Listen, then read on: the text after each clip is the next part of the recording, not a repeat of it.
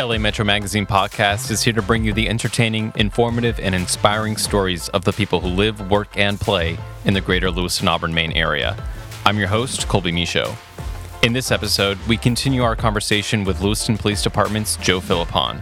The detective and I jump around many topics, including community engagement, why he chooses to stay in Lewiston, and cultural division, what Joe coins the two Lewistons plus some dialogue on a diverse fleet of police vehicles and the correlation between hockey goaltending and mindfulness. We pick up the discussion on a question about out of state specialized training. This is LA Metro Magazine Podcast, Episode 14.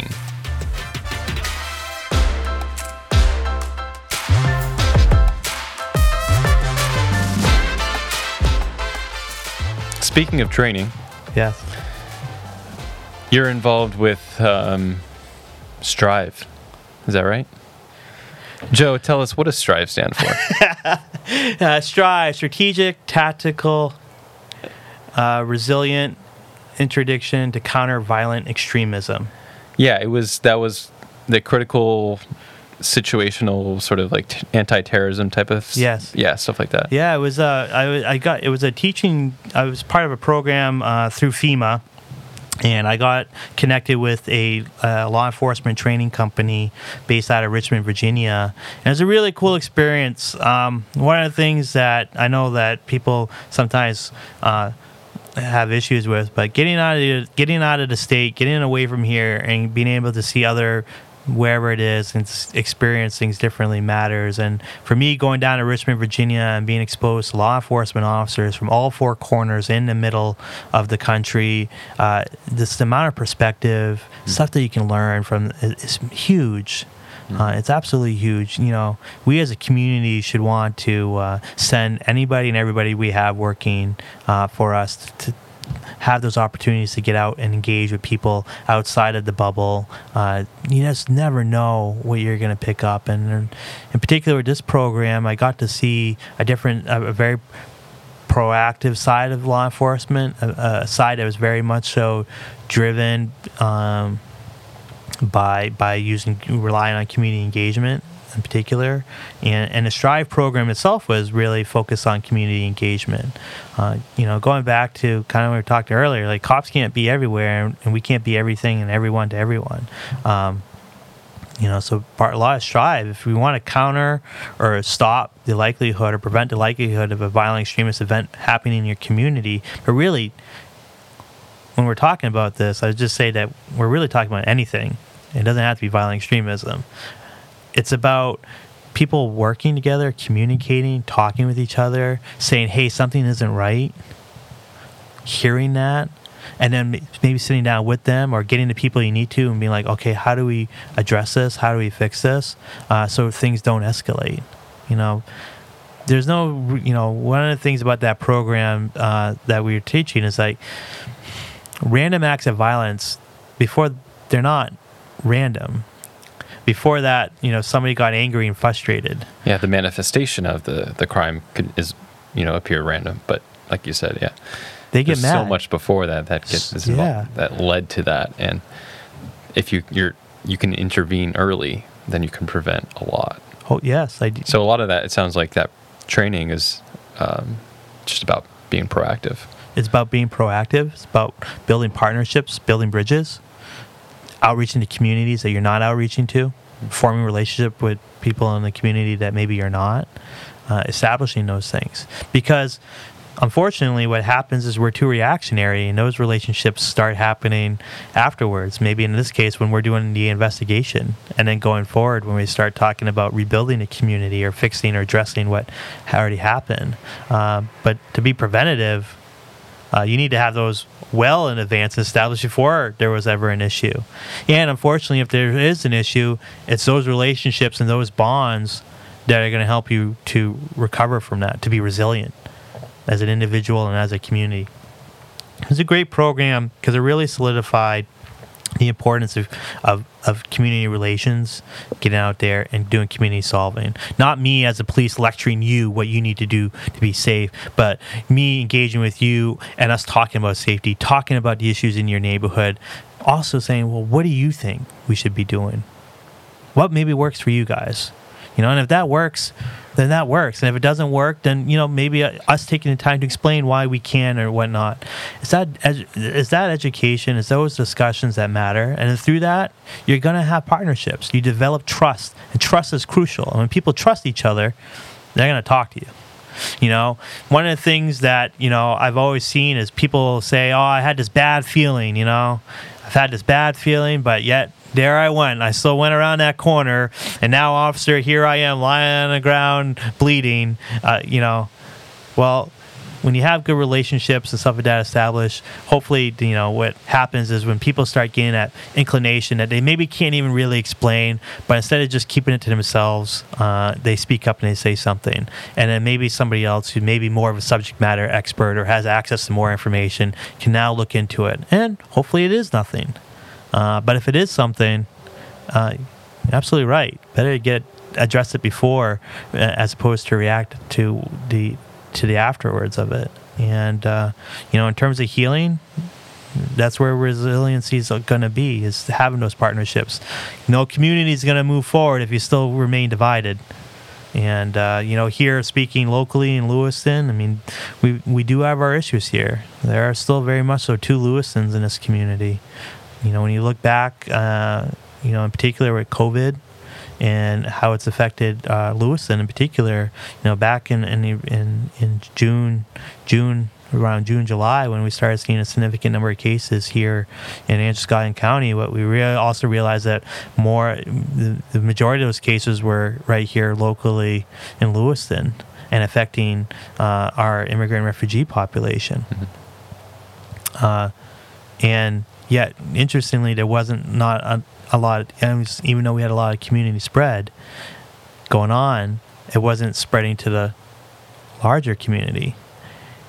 So maybe in some ways it worked out for us during COVID nineteen, but you know, generally speaking, I don't think that is actually an ideal right. thing to have happen right, right. here. And it just goes to show that, you know, when I think about that, I think that it kind of illustrates the sort of the division when you're talking about the, the the two Lewistons. The two Lewistons. Yeah. You know, if I wasn't doing uh, what I was do, what I had the benefit of doing for community outreach the last seven years, would I have interacted with immigrant refugees within our community?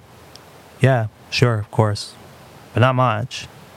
Uh, and if I was doing maybe something else, maybe hardly ever or at all, we got to change that we got to change that, you know. And you know, 20 years later, here we are, and we're still talking about this. And people from the community, from those communities, are still saying we're not being heard. You're not listening to us, and you're not helping us. Um, you know, one of the saddest things that uh, one of the imams had said during a meeting that we had with the with the CDC, and response was like, "We feel like you guys abandoned us. You you guys have left us alone, like forgotten us." And uh, to me that just that hurt to hear.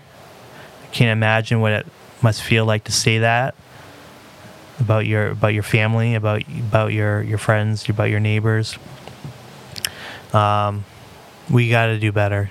We have to do much better, you know, and and I, hopefully, hopefully, there's progress there. You know, there's work going on through the City Spirit Initiative and other programs uh, happening locally, but you know, some point uh, that the people in this community that think that if we wait it out long enough that they're just going to go away.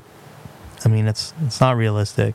They're here, and they're they're they're friends with my with my oldest son, and and they're here.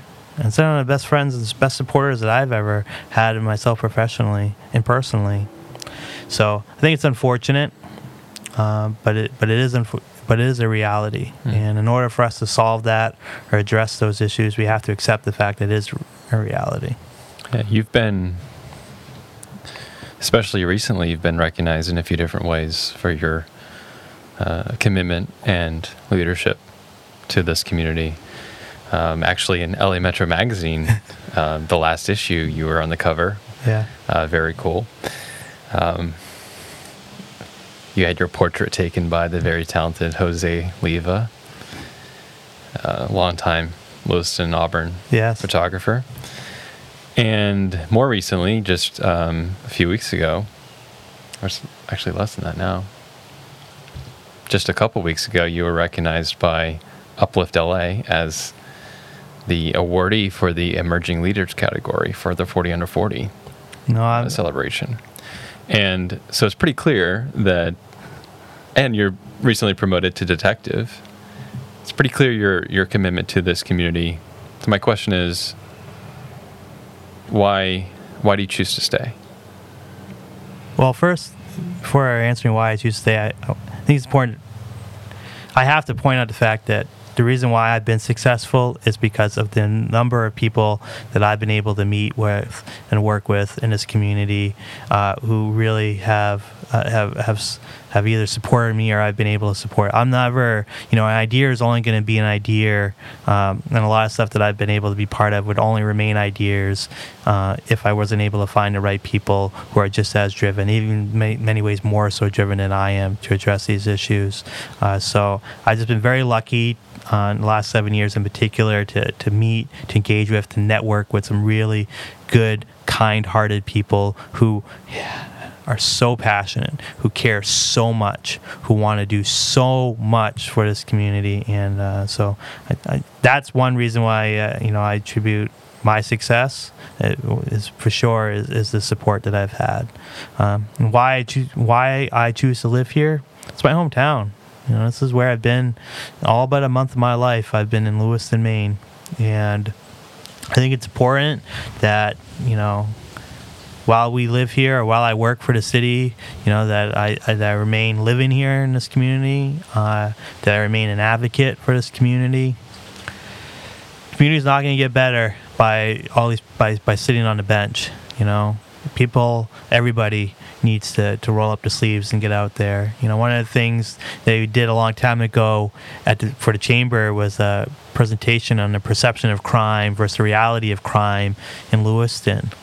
Hmm. And st- I stand by that message. You know, people perceive us for being a lot worse than what we really are. Doesn't mean that we don't have issues, but it's not as bad as people like to make it out. We can deliver that message. I can deliver that message. You can deliver that message. You know, Misty Parker at Economic Development can deliver that message. Uh, we can do that, um, but it needs to be everybody else. You know, when you look, i- if the community as a whole doesn't feel that way, then then it's just not real, whether it is real or not.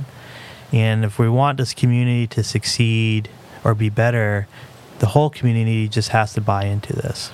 And I'll give you an example. You know, when I look at the the community educate uh, community police academy that we do at the police department, it used to be called the Citizens Police Academy. You know, that program is all about sharing perspective, right? And you know, bring in all these people, and we talk about what it's like to be a cop and why we do what it is that we do. Well, part of that's also listening to them and letting them ask us questions, and we do all that, so sure. But what I always tell the class is that one reason why this program is the most beneficial is that I can't talk to everybody, and I don't have the time, or I'm never going to be able to explain every little thing to everybody. You know, when I have a class of 25 people who are willing to commit 10 weeks, one day a week, coming in for two, two hours, you know, to listen to us, I told them what I'm really hoping to do is that you'll take the time.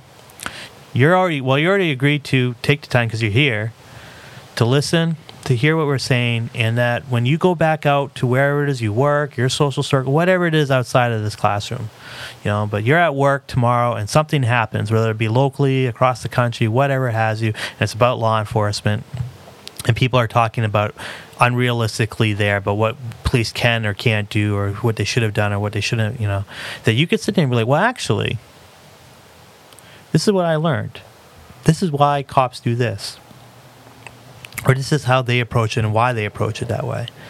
And I said, you know, if I can get you guys to a point where you maybe feel comfortable when that moment presents itself, uh, that's a win because that's a way of having more community advocacy. And so, in that little example, that's how I attribute how this community is going to succeed is by having more people have buy-in because individual elected officials, uh, police officers, uh, we can only go out there so much. But until everybody is willing to tout that message or believe in that message and then tout it, uh, it's, we're always going to be handicapped by ourselves. So I want to switch gears a little bit. Yeah. Um, find out what do you like to do for fun? You know, one of the things I, I, I when you're not wearing uniform? when I'm not wearing a uniform, yeah, no, playing hockey. Really? Uh, yeah. Nice. It's probably you know I'm able to play about one to two times a week, and it's a great escape because while it, while while you're playing, you just you have to focus. I'm a goalie, uh, Oh, really? so you, you you really need to focus on what you're doing, and when you don't, you you know, or everybody knows when you're not focused. yeah, the pucks seem to go by easier, right? yes. Um, no, so that, that's always been a good escape for me. I've always enjoyed it. It's just fun. Uh, I Where like do you play? in Auburn at Norway Oh, cool. For the most part. And what I like about it is just you uh, one one skate is really with people that I don't ever see outside of hockey. So it's just it's not about me being a cop. It's not about anything. It's just about this is this is the game. We got to play and we're gonna we're gonna win. You know, and it's just very simple. So I enjoyed that cooking. Uh, another thing that when when you're doing it, you have to focus on, and if you don't, then you know everybody you're trying to feed uh, is going to notice, maybe be poisoned. Who knows? But uh, either which way, I've always liked that, uh, cooking and playing hockey. and you know, this I got a young one at home, uh, Jackson. He's going to be four actually this coming weekend, and uh, you know it's just been a fun summer with him, going out to the beaches and just exploring the woods and stuff like that. So I really, for me, I really look forward to Saturday because I'm just one of those. Well, I'm a morning person now, so you know I'm up ready to go, try and get the bed made by eight o'clock, and then I want to be out the door and onto the adventure, and we go go go go go. I don't do uh, sitting at home well. With all this go go go that you have, I mean, with your job, and then it sounds like with your your little one, sounds like you don't have a lot of time, uh, downtime. But I think what kind of you pointed out with with hockey, it's you mentioned that it takes a lot of focus, Yeah. especially to be a goalie. That in itself, I believe, is a form of meditation. I agree with you. And so maybe that's one of the reasons you actually like it is because it's a way to sort of give your brain, your mind a break from all of this stimulation that's constantly coming at you. Yeah, anybody who knows me knows that I, I'm an, I'm a thinker. Yeah. I'm an obsessor. I, I plan to have a plan, to have a plan, to have a plan. Um, Do you overthink? Do you overanalyze? for sure. Yeah. Absolutely. Yeah. Um, you know, one of the things that I think that can be challenging when you when you do that is, you know, especially doing well, whether it be the job or just being an individual is, you know, at some point you have to be decisive, you know. Uh, but yeah, no, I've always been, you know, a processor, um, and, and, and liking to think on things Yeah. for sure. Uh, we just got done the experience of helping my uh, my oldest son buy a car, and I was showing him what I do to prepare for buying a car, which I'm pretty sure was a lot more than what he was expecting. but you know, you you know, if you don't do the legwork beforehand, you don't you're not prepared, and if you're not prepared, um, well, in terms of buying a car, you can really get something that you don't want or get a bad deal. But if you're not prepared, generally speaking, I mean, you're probably going to be very disappointed with, with the outcome of whatever it is that you're working for or working towards. Yeah. I mean, that's why, that's why we practice, right? That's why we train. And with practice comes confidence. And so when you're, when you're on the field or you're on the ice, you're, you know, you're, you feel like you're ready for any kind of situation that Yeah, Come at no. Goaltending is great. That's I think one thing about it, is, you know, and maybe you are onto something, and that it's maybe that is my. Do you meditate getaway. traditionally? No, No. I don't think so. No, No, Let me just- see. I mean, uh, yeah, Not I mean, like you sit down and intentionally take the, the 20 minutes, 30 Yeah. minutes to do that. No, yeah. No, So no. Well, I think uh, you learn things you definitely do. as Yeah. you and as you get old. Like so, one thing that maybe would surprise a lot of people is uh, I've generally always, or for the most part, of my definitely when I was younger, was very much so an introvert and very shy. Yeah, me too. You, yeah, Yeah. And it was, I was always a kid in the class that never, you know, when you like, you're reading a book, a textbook, and then everyone's taking turns Yeah. and you were afraid that teacher was going to call on you. yeah, Yeah, no, I yeah. You know, bad anxiety. Yeah, but Uh, now, now I think, I mean, I don't want to cut you off, but No, for me, it was it was uh, going, you know, at 20, 20 years old, starting a business. You kind of have to fake it and get out there. You got to put yourself out. You want to make a living. You got to force yourself to get, you know, step out of the comfort zone, Fake it till you make it. and and then you do make it, yeah. and then it's not fake anymore. No, Apparently, it's very. or it's not. It's not pers. You know, I can't perceive whether it's fake anymore. But to me, I'm not. I don't feel I think you adapt. you. Yeah, you change. No, I I agree. I, I had to do that. You know, I was a very yes sir, no sir, uh, take you at your word. You know, and in particular, taking everybody at their word. It's not necessarily a good trait to have as a police officer. Right? No, especially in your profession. Was and when I realized early on, there was this call where I, well, prior to this one call, I had, I had interacted with this family, and I thought I had a really good rapport and interaction with them. You know, everything was good, and then something came up, you know, several months later, where I had to go back there and follow up on them. They, the person wound up having a warrant for their arrest. Or one of the people that, so I'm like, oh no, I'll go over there. They'd be cool. I had this good, you know, they, I got this good rapport. It won't be an issue. Go over there, and you know, they're they're lying and saying that the wasn't there. And of course, I was like, okay, well, you know, they're not there. And of course, this older senior guy that was with me goes, hey, no, no, no, no. you know, he steps in, takes over, and of course, the guy was there and you know, hiding. And you know, I mean, there's a lot of basic, real, normal human.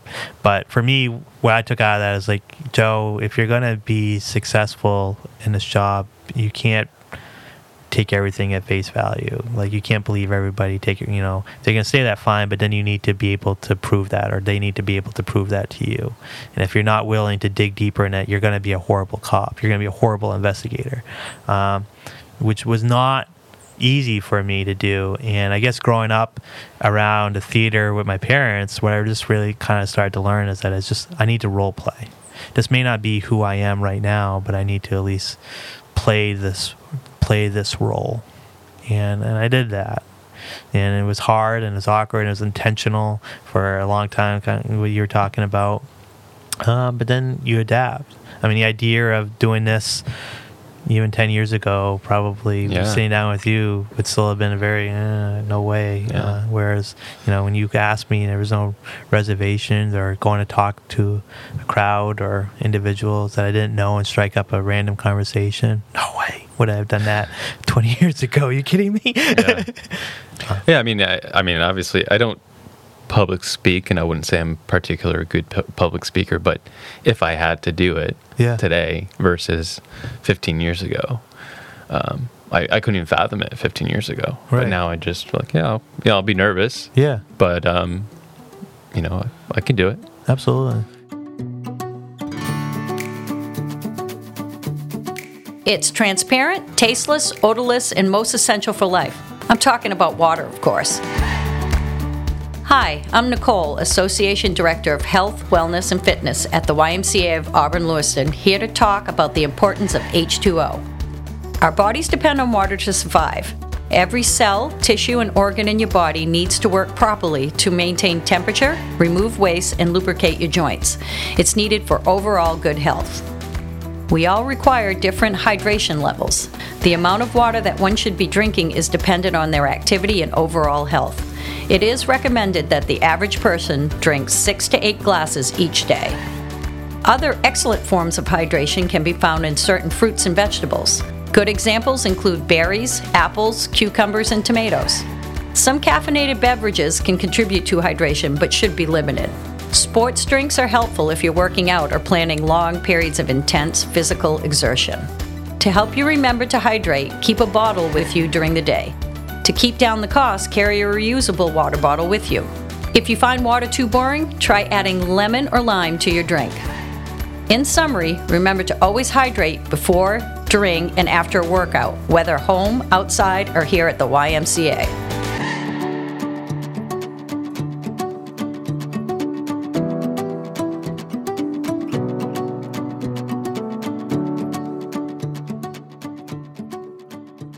Talked a lot about throughout this conversation about perception in different ways, and maybe it's the whole fake it till you make it. it is really just maybe we aren't actually who we we think we are. It's just how we perceive our, ourselves. Yeah. And so, if we look at ourselves in the mirror a little bit differently, um, you can actually fundamentally influence your DNA Yeah. and you know i think that probably just comes with time. Absolutely. You know, it comes with experience, life experience, and and every interaction, especially as a police officer. I mean, every interaction you have on the street, um, you learn something about yourself, For sure. even if you don't know it in, in the moment. Yeah. And But you know, it all it's all one of the things that used to bug, you know, me digressing a little bit, but when I was younger, or when I first started working, you know, everybody, you know, growing up, especially locally, everybody remembers you. Oh, you played soccer, you played hockey, you went to St. Thomas, you know, whatever. But once when uh, you become a police officer, and all of a sudden all that's er- erased, and that becomes the only thing that you're identified. your yeah your identity changes. Yeah. Yeah. And uh, one of the things, and I, you know, I was, I was, you know, I remember back when I was 21, 22, 23, whatever, just started on that, you know, you go out now and everybody wants to come up to you and talk to you about what it's like to be a cop, right? It's the most annoying conversation, you know, because you don't want to do it all the time. And, you know, and, you know, I, and I could have, and I was definitely many times very dismissive about those questions and moved on or, you know, walk, escape from that conversation. Uh, but when I look back at, at that, I re- always I always regret it, and it's you know because what I wasn't realizing back then uh, that I understand now is that I may not have cared for the questions of what's the funniest thing you've ever seen, you know, all those things, um, but in that the underlying thing was there's a general genuine curiosity about what it is that you do or what it is that police officers do and what do you experience. And what they were essentially doing all of these individuals were they're giving me a microphone or an opportunity to, to educate them. Hmm. Unfortunately every single time they did that or a lot too many times when they did that I, I pushed the mic away Hmm. um, and then when you look at to the issues that we're having today, you know, that plays a role in it. When people don't understand, when you don't take the time to educate, when you don't take the time to, to have a, a conversation or explain things, um, it's a missed opportunity. And you know, I mean, there's a lot of reasons why we're at where we're at, at right now, and I'm not saying that this would be one all by all, but the reality is that if we as law enforcement spent more time talking with people and explaining stuff, that would probably have mitigated a lot of tension and animosity uh, that we see today because there's just a lot of misunderstanding about what we, it is that we can and can't do.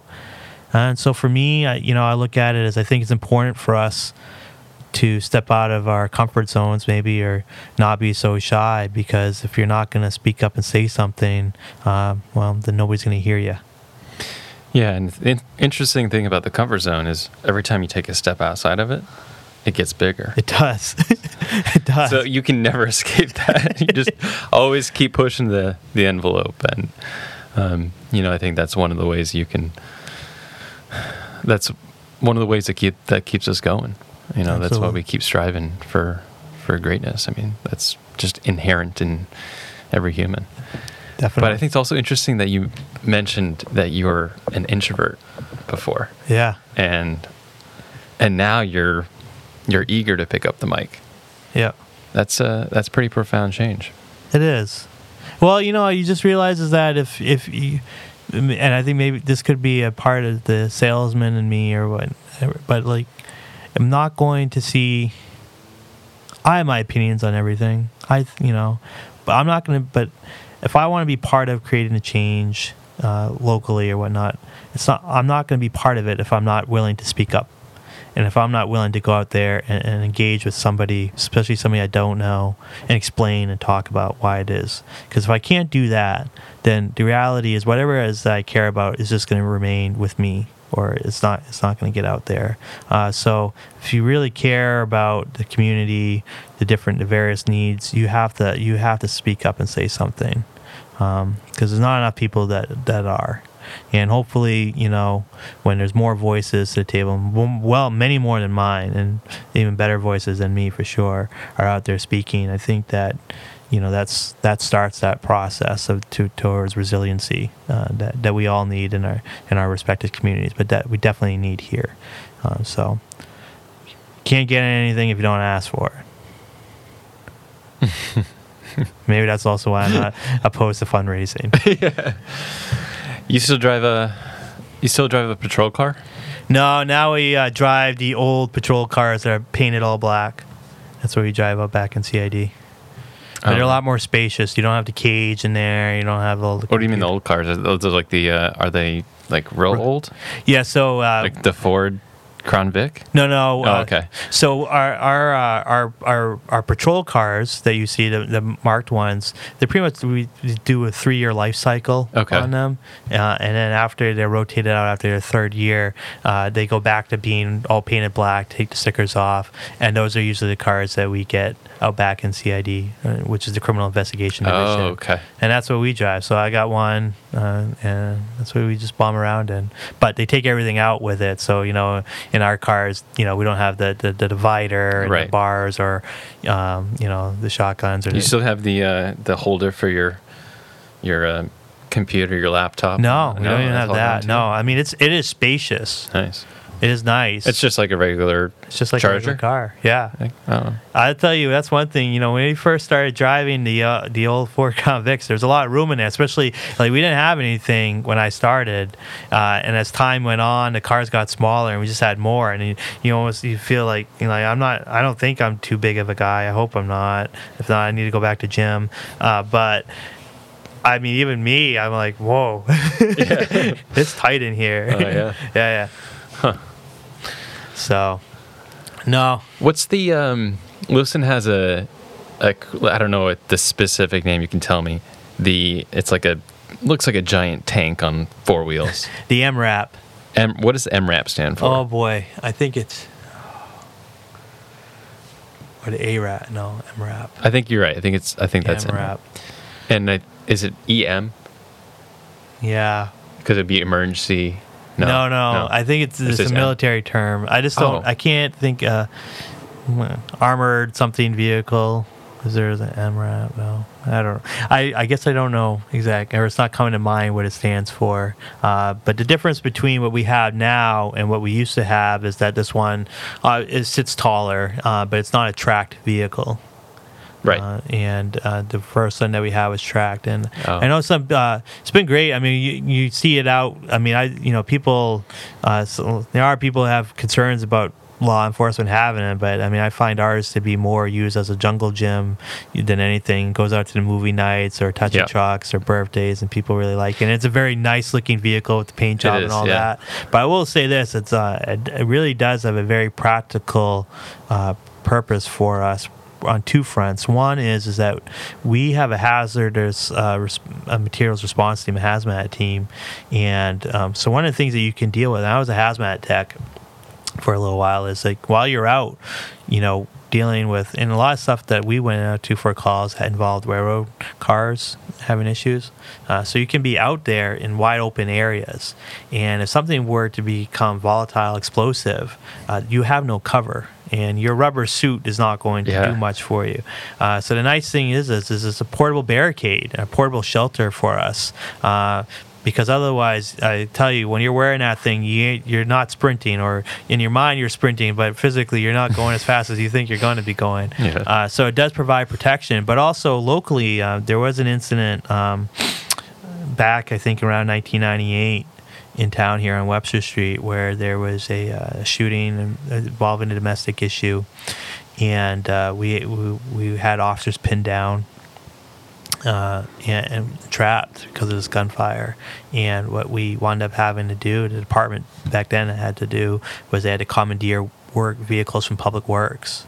Uh, to, you know, like bulldozers or what, you know, to, to provide cover so they could get up close to, so they could extra- extract people, um, which is not ideal. I mean, these vehicles, you know, they are pretty thick and they are bulletproof, but the, the glass in them is still the glass, Yeah. you know, and somebody still had to sit behind that and drive Yeah. to get to them. And, you know, that's fortunately, um, you know, well, that day somebody was killed, but many more people could have been injured. And what we had, we'd made the best of what we had for resources available, or the police department back then made the best of the resources they had available to them through public works. Uh, but this vehicle is safety, and ultimately, hope you never in, in that situation again. Hopefully, you never actually really have to use it beyond bringing it to a movie night to have kids climbing it out. But Right. I'll tell you what, if you ever find yourself pinned down, uh, you're gonna be very grateful and happy that we have that. Yeah. The last time I saw that vehicle was actually right in this neighborhood, Oh, a little really? bit further. Um, it was for Make a Wish. Yeah. and um, it was just it was last month. A boy from Sabattus named Liam. Mhm. His wish was to have. Uh, he's really big into trucks and tractors, and his wish was to have a a playset built in his uh, backyard. And so Make a Wish did that, and they bought this, and they had to you know install it. So what they did was they took Liam away for the day, went to visit his meme here in Lewiston, Yeah. and not just to they could have just given him the playset but no they organized an entire parade just for him and Yeah. so they got uh, construction uh, dump trucks from different um, companies and businesses from around lewiston there were a, a few pol- lewiston police officers involved and one was driving that mrap Very cool. and he got so excited when that came around the corner lights sirens going That's awesome. and then after the parade ended, the uh, police officers came back with the vehicle Yeah. and they gave him a tour of it and he played with the the siren and everything. He loved it. It was awesome. No, that's And good. So- that's good. So yeah, I mean, you talk about the practical piece, but that that exposure is important too, especially to young people. Made his day. Yeah. That's not bad. right? Hey, he may, he may maybe he'll grow up and be, want to be a police officer because of it. You, you, you, just, you never, never know. know. You never know what experience you're going to drive. And absolutely, it could be. You ever talk to Steve Wallace from the YMCA? Yes. Yeah, he was on uh, on the on the show um, earlier this season, and um, one thing that he really likes to reiterate when he's talking to people about uh, influencing, positively influencing kids, is that, and he says it better than I do, but you can positively affect the trajectory of a, a child's life by spending just 20 minutes a day with them Yeah. you know and going back to the whole uh, working as a community to benefit everybody else and and to see less negative outcomes later in life that's so important and i think that i don't really know where i'm going with this but you well, no, I mean, I You know what I mean? Like, it- you're right. Steve's right. Like, you know, there's there's so many. There's unfortunately too many kids in this community uh, that when they go home, nobody's there going to ask them, "How was your day? Right. Do you have homework? Did you do your homework? You know, and um, you know that. Well, you talk about you talk about the the need for more, and that's that's a great example. I mean, there are so many kids like that don't have that, and unfortunately, there's not enough people to supplement. no, Um, no. I'll give you an example. Our rec department, three people or two and a half people. And I think you know, for a community of our size, we should have yeah, 25. I mean, we, we need more programming, not less. We need more recreational activities. We need more low barrier sports and activities. You know, that's one thing I, I, I think is very challenging. And Steve and, you know, Julia at Tree Street, I mean, Mm. these people are doing great work with some of our most vulnerable populations, most at risk youth, is they're providing them opportunity, providing them access to things that maybe they wouldn't normally have. Um, one of the things I've always struggled with is when you look at these kids, you you feel bad for them, you know, when they're younger, but then you get older, then all of a sudden you go from feeling bad to them to saying, "Wow, you're you're you're you're, you're POS," you know, and well, they were still the same person that they were 18 years ago, and we didn't do anything, so we can't necessarily be surprised at the end result or at their at their trajectory. And so those early interventions, that type of support that that Steve's talking about, so big, and we don't embrace that enough. We need to embrace it. We need to embrace it so much more. You know, you know, recently, you know, at a school school board meeting, you know, it was talked about access even access into our gymnasiums. And I think that's something that I hope that the Lewiston School Department, school committee reassesses is like, Hmm. you know, here the community has paid extra money on all of our schools that we've had constructed to, to, to get more amenities than, than the state was going to cover. Um, so let's use them and open them up. yeah, Let's. We have a lot of gym space. We have all this rec space. A lot of it is closed and inaccessible and Yeah. only able to be used till two o'clock in the afternoon, Monday through Friday. This is not good enough. And if we're not going to open these things up, if we're not going to have field space for kids to use, if we're not going to have programming, if we're not going to have a pool, then can we really be upset with kids for really just being kids? Right. Yeah, they need that outlet. And they're going to get it one way or the other. They're gonna get it one way or another. At least this way, it may it may cost us money. May cost us money now, but it's gonna cost us a lot less later. And while we're doing it now, they're in a structured environment. They're in a safe environment. They can be getting fed. They can be around positive role models like Steve, uh, who are getting some. Where people are checking in on them and, and and providing whatever support and assistance they need, or just just being there and giving them a comfort that they may not otherwise have it's huge, and you can't put a you can't put a price tag on that. And really, again, going back to it, if we're talking about safety, this is this is part of community safety. Yeah, and maybe one of the one of the reasons that we we like the the comparison of the the adult to the child before, that we don't, you know, our perception of that same person changes Yeah, over time. Um, why don't we take the effort now to make the, to make that shift in trajectory? And it's probably because we we value a culture of we got to have it now. Yeah. We're so into that instant gratification. But if we just step back and we look and and and think about maybe it comes down to selfishness and and thinking this is a world that we are supposed to share. You know, absolutely, and and a shared world is a better world. absolutely. Do you know what the mission statement of here's a trivia question. Oh. Lewiston Police Department mission statement. See, this you're gonna have to edit out. I don't know. Let me read it to you. okay. Ladies and gentlemen, Joe Philippon, he knows the mission statement, but since you all don't, I will read it to you all. And then Joe's going to comment on it. It is the mission of the Lewiston Police Department to create an atmosphere of partnership with the community toward the common goal of protecting life and property and enhancing the overall, overall quality of life. So, a question for you, Joe, is how does, as a police officer, how does that look in practice, both on a daily basis, but also longer term? If you, for those who know me, I'm gonna say that it means that we need to do more. yeah. Yeah.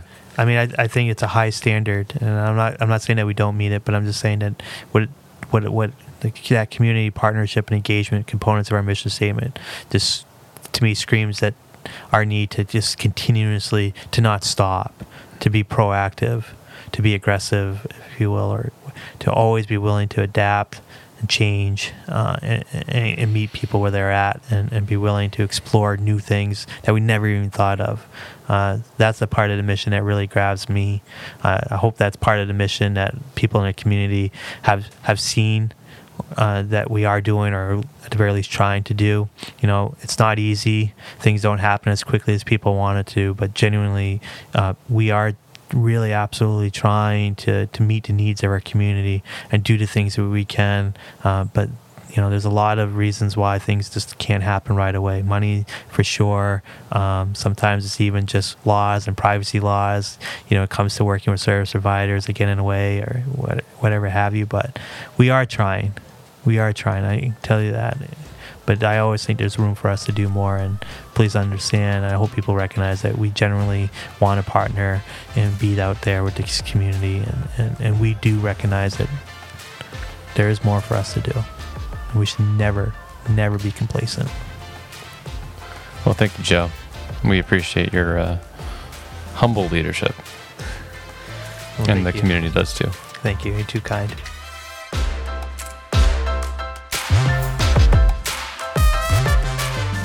My thanks to Joe for sharing his perspectives and ambitions with us, and for sitting with me far past the allotted time.